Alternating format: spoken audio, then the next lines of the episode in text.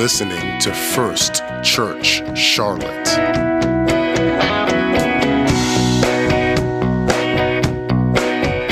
And it is my honor to teach the word of the Lord for a little while. It's pretty much the best honor that any of us can be given. And anybody who takes time out of their week to come out and join uh, with a Bible study, uh, well, you're my kind of people. And I thank you for that. I love teaching the word of the Lord. And I love going to it. And before I rush through it, I love stopping and giving myself this little speech, which goes like this. You, you're going to think you know what is going on here, and you're going to think you understand it because you've heard it a lot.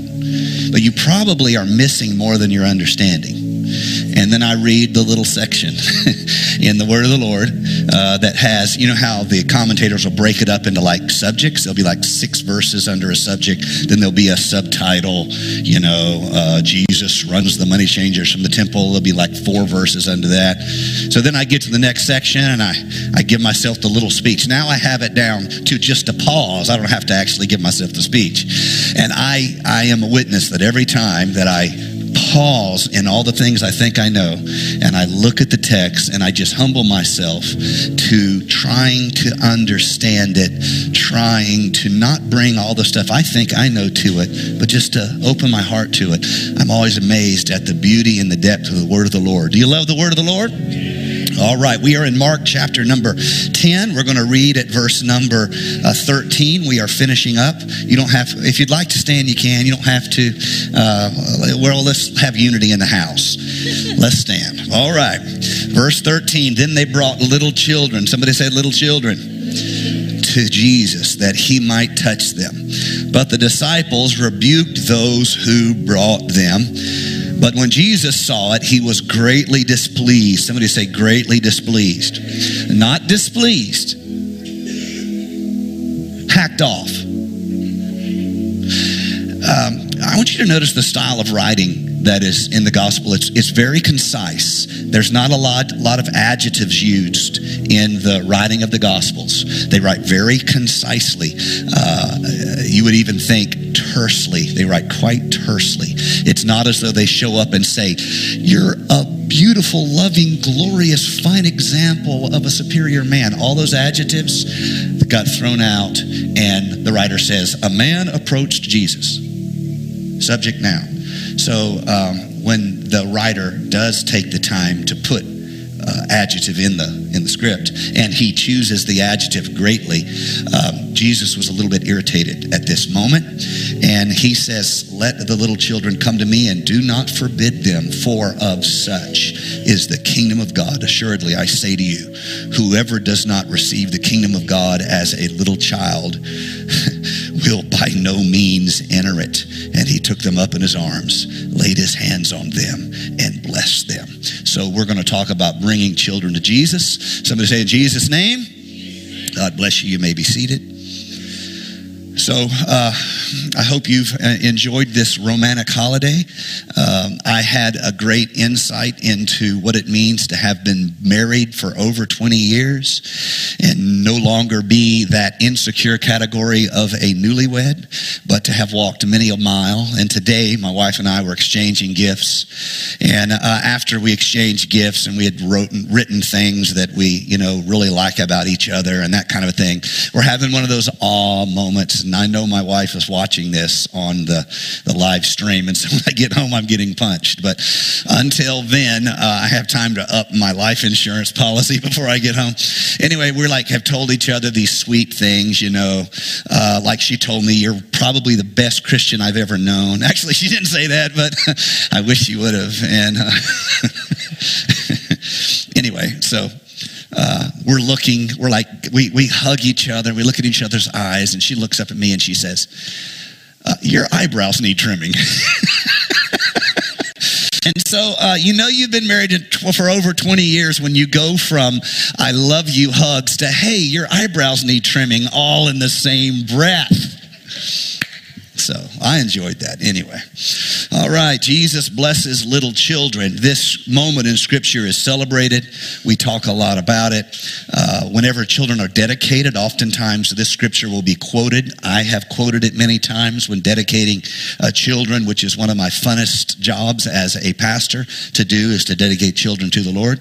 Um, it is uh, appropriate to that, and yet it is more than just a kind of sentimental Scripture. Uh, and by sentimental, I mean something that makes you feel a certain way, like awe or oh or the like. It's more than that. There is a, uh, a fundamental uh, gospel truth and there is a fundamental theological truth that is the foundation of this little uh, sentimental, sweet passage of Jesus not uh, rushing past the children, but making a place for them. So, in light of that, if you will allow me, I want to very quickly remind you of something I want all of you to know. I want you all to be able to basically quote this in your own words to anybody who talks about at any level Sunday school. I want you to be able to defend and celebrate Sunday school, not just as a religious function, but as a progressive, as a success of civil society function. Uh, with the rise of manufacturing, um, a lot of people moved from working in farms and fields into cities and worked in factories. Now, what did their children do? On the farm, those children had helped with the farm. Uh, there's an old saying that a farmer needs seven kids to have a successful farm. I don't know if that's true. I know very little about farming. I know how to go to Harris Teeter, but that's the extent of my farming. Uh, but uh, when you move to the city and you get a more profitable uh, job, uh, less prone to disaster, uh, less prone to risk than farming, you take your children with you, of course. What do they do in town? Well, at first, the first many years of the rise of the industrial change uh, in, in Western civilization, the children went to work too. And child labor was very, very common. And children uh, would work uh, six days a week uh, and they would work ridiculous hours. They would work sun up to sundown. Now there was finally a law passed in the uh, i believe either late 1700s early 1800s where a child could not work more than 12 hours a day Woo, man, they've just got to quit being so generous to children. So little children had to grow up very early, and they would go to work, and they would work in the oftentimes the same factories their parents worked in. They would just be used in a different job. There might be a job where a small person had certain advantages, and they would be worked there. They were not sent to school. Uh, they were raised working, and of course, uh, this had uh, a lot of disadvantages to them individually, and of course to their families and to the larger society. And in the 1780s, it began, there began to be this desire uh, for, uh, in some way, to help these children that had no access to schooling. They grew up illiterate. They had no, no path. And it started in the hearts of Jesus followers, in the hearts of Christians. We need to do something for these kids. Their children, these children, they have no future. Uh, no one is teaching them anything. Uh, and they had Sunday off. These kids had Sunday off. So churches, churches uh, started schools not primarily to convert children to their particular theological uh, belief. They started schools to teach these kids to read.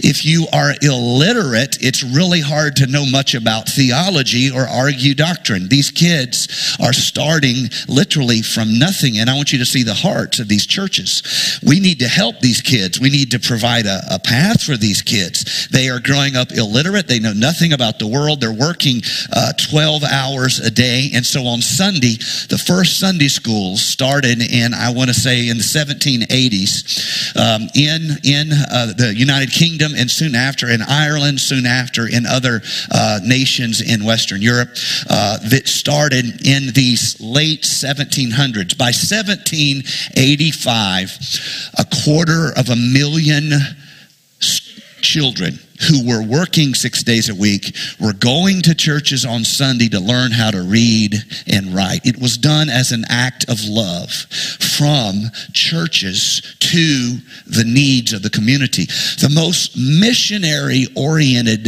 generation that has ever been a part of Christian history was, in many cases, adults who grew up in this age where churches were taking them in and teaching them to read and write. It wasn't until the seven, the 1870s, 90 years later, it started in the 1780s, 80s. It wasn't until the 1870s, even in mildly uh, wealthy for the time countries like the United Kingdom, where school was provided for all children. Almost a century before the larger society saw a need to care for these kids who really didn't have much of a future.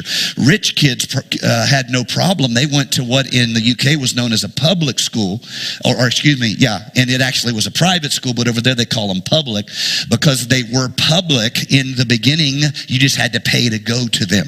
It wasn't until the, almost the end of the 1800s that there was a change in the hearts of the larger society almost all of the great changes. Now, let me just couch this very carefully. Um, I'm not trying to say everything the church has done has been good. It had, by, by, most notably has not. In fact, whenever the church gets civil power, it shows its most ugly nature.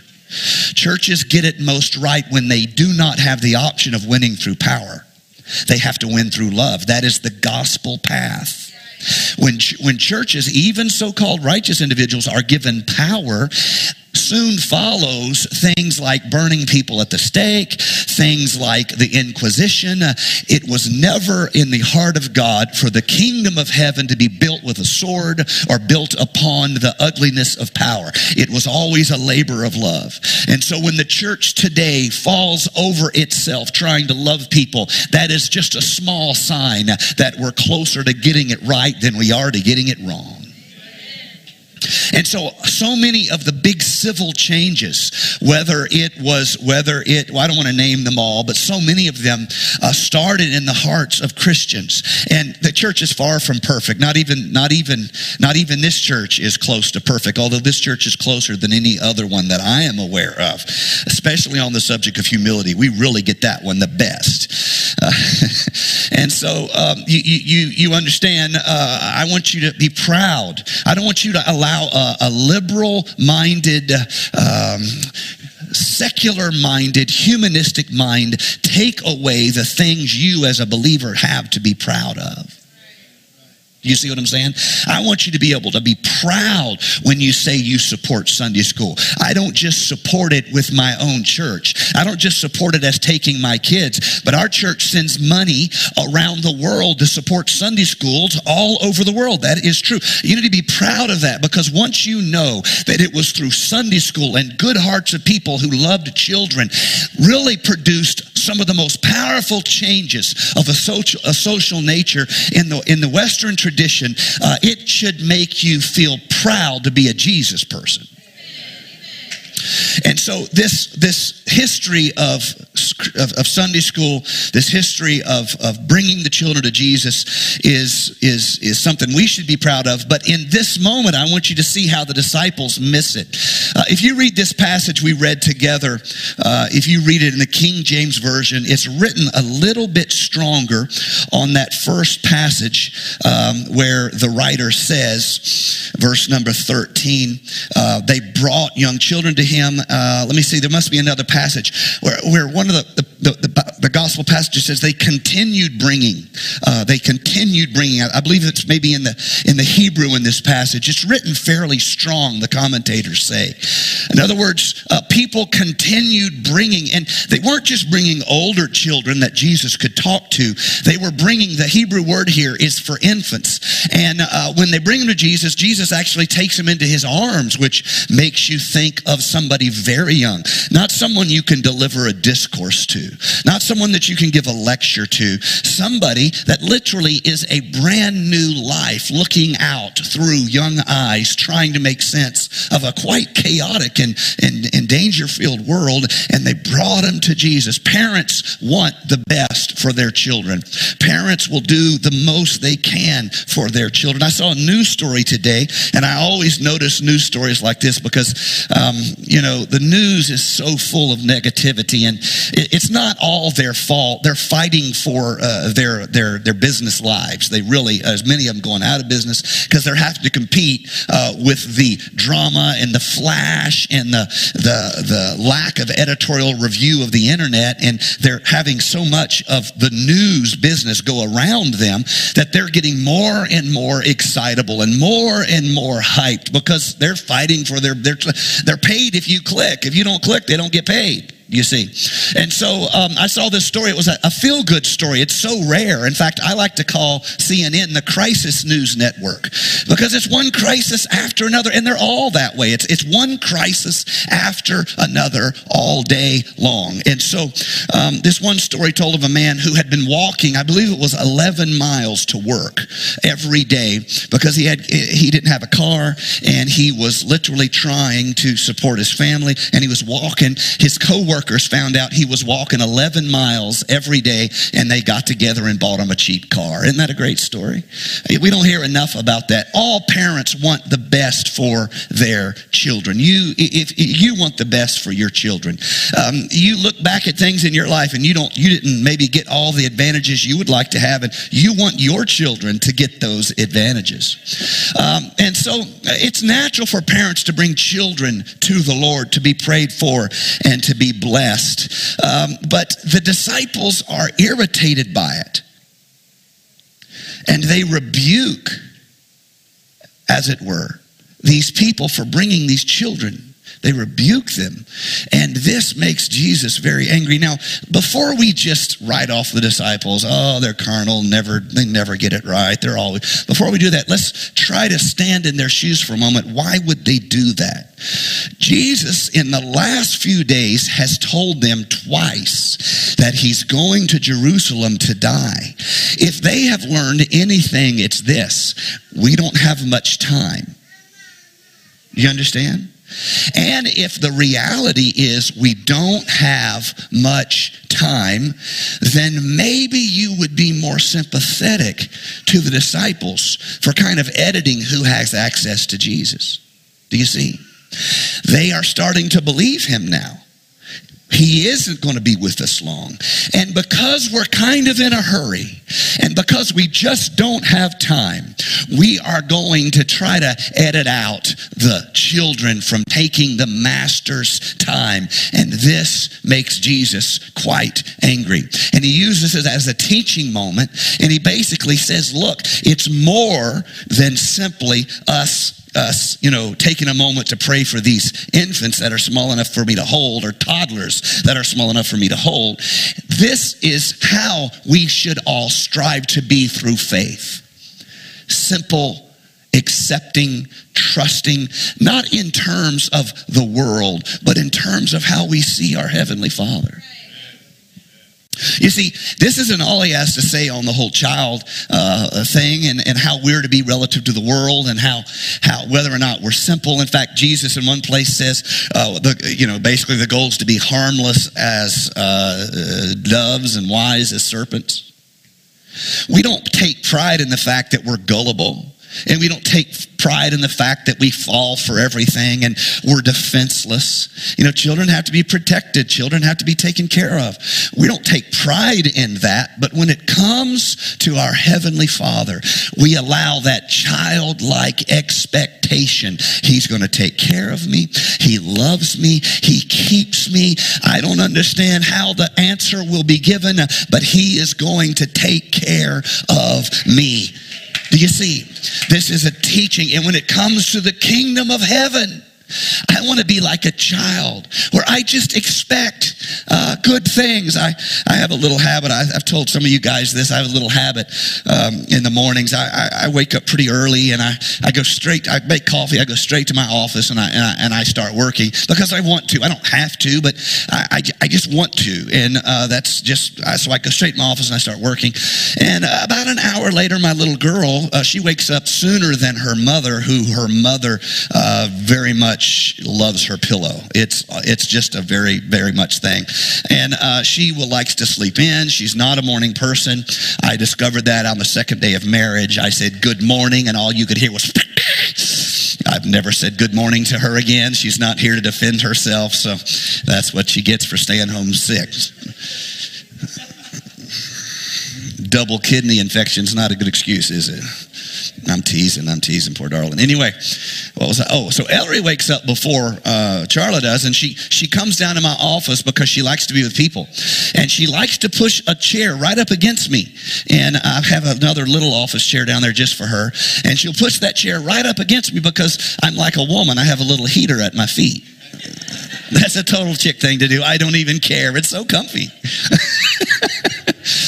Have my feet a little feet, little heater. She sits beside me. She puts her feet down by the little heater, and she will bring a catalog. She loves catalogs, and she'll open it up, and she'll have whatever's on the page. It'll be all this stuff they want people to buy. She loves her mother's catalogs, and so she'll sit there and she'll lean over to me and she'll say, uh, "Daddy, which one do you want?" And so I'll be working away, and I'll look over, and I don't care. I don't care. I just pick the first thing my finger hits on the stage, on the page. I say, "Oh, I want that one." She says, "Yeah." Yeah. And then she'll say, and I want this one and this one and this one and this one and this one and this one. I say, yeah, I can tell I have no hope. And she'll turn the page. Which one do you want? And I want this one. And she'll say, yeah, I want this one and this one and this one and this one and this So what was I talking about? I have no idea. I don't remember. Oh, the sense of hope. A child believes that mom and dad can do anything. I was I explained to Ellery that we couldn't afford something, which was my fancy way of saying no. I didn't know if we could afford it or not. I hadn't checked. I just said, oh, I can't afford that. And she said, Daddy, just get out your credit card and give it to them and they'll give it to us. I'm like, oh, I didn't know that, baby. It's all better now. Children have such pure, simple faith. Your daddy can do anything. Your daddy can buy anything. Your mama can whip anybody. At least that's what my kids think. Um, so you get the idea. Um, this is this is this simple faith. When we come into the presence of God, we should strive to have a simple sense of expectation that says, "My dad, my papa, Abba Father knows what's best for me, and He's going to take care of me, and He's going to love me." That's the teaching in this moment. Jesus saying, "Look, don't push the children out. Learn from them. Learn from them." And so, in this moment, in this moment, you see uh, Jesus uh, correcting his disciples, and he takes the time, in spite of probably their intent to say, you know, their, their actions basically say, we don't have a whole lot of time left. You know, Jesus is soon going to go to the city of Jerusalem and he's going to give his life. We believe him. We don't have time for children. And Jesus basically says, no, we do have time for children. In fact, we, it's almost though Jesus says, uh, you know, this, this is the path to building the, excuse me, the kingdom of God. This is the path right here. And so, um, I, I, thought about that today and I thought about how easy it is for us to uh, focus on adults and ignore children. And I'm so proud, I'm so proud uh, of our church's effort um, to, to work in our, our community to minister to our children. I'm so proud of our Sunday school and our teachers who strive to invest in, in our children.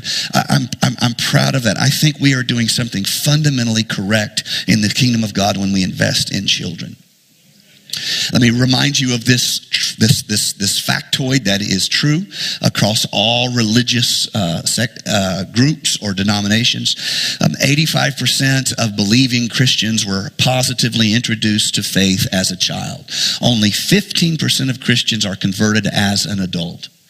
That's why the uh, Jesuits, Jesuits uh, in their in their uh, philosophy of of uh, church uh, building and in their projection of the church into the future. They always would say, if you'll give us a child for the first few years of his life, we will have them for the rest of their life. They weren't foolish when they said that. They were absolutely correct. When we positively introduced Jesus Christ, the gospel of Jesus Christ, to children, uh, if they have a positive introduction and they have a sense of church being a place that feels like home, uh, then they are much more likely to, as their life progresses to come back to come back to uh, uh, the faith and become believing Christians in in their life. And so we as a church want to have as part of our foundation this this willingness not to rush past the children, not a desire to to hurry on to the more important by our standards, the more important aspects, but we want to we want to promote the kingdom of God through a willingness to engage not just with children of a certain age, but with all children and do so in a belief that this is not simply the church of today, this is the church, the church of tomorrow. And so I wish, I truly wish I uh, I I see all of the kids as they come in, whether to our Sunday school or they come in to our Wednesday night uh, ministry that has going on next door. Um, when I see them come in, I I, I think to myself, I think to myself that I, I, am proud. I am proud to be a part of a church that will make an, an, an endeavor, an effort to help uh, the kids of the neighborhoods around us. I wish, I wish that we had, and I believe someday we will because I believe it's in our hearts. I wish that we had a comprehensive system whereby we could show the love of God to all of the children of a several mile radius uh, around our church. I wish that we could be uh, a, a, not just a lighthouse, but um, a city of refuge to, to all of, of, of, the children in a, in a radius around us. I, I, I wish that uh, whether it was Sunday school, I wish that our Sunday school got so, got so large uh, and there was such a sense of, of connection between our church and the kids and the parents uh, that we really had staffing problems and space problems I wish that Prosper University got so large that it wasn't just in a certain age group, but, but we had subgroups that were specialist groups. I wish, I wish our church, and I believe the day will come when the Lord will give us this because I believe it's in our heart. I wish our church would become a, a place where uh, if you were a kid, even a teenage kid who got in trouble in the law or got kicked out of school and you had, say you had anger management problems, I wish we had a, a mentoring group for all of those kids. in our neighborhood who they've never had a chance. They watched their parents explode with anger every time there was something wrong. They watched their friends fight and they never had a chance. And they, we had a, a, a safe place, a mentoring place where we could teach them how to manage, uh, just using this as an example, anger management. I, I don't know how all of that would happen. I know those kind of things can take a lot of resources and the like, but I wish that people could say of our congregation in our church of the same manner they said of Jesus. Don't keep the kids away, but bring them on to the house of the Lord. We'll put up with them. Thank you for listening to First Church Charlotte. If you're in the Charlotte, North Carolina area, come join us at 4929 North Sharon Amity Road at the corner of Shamrock Drive. Sunday mornings at 9 and 11 a.m and Bible study Wednesdays at 7:30 p.m. Online, find us at firstchurchclt.com or like us on Facebook or Twitter. We hope to see you soon. Come worship with us.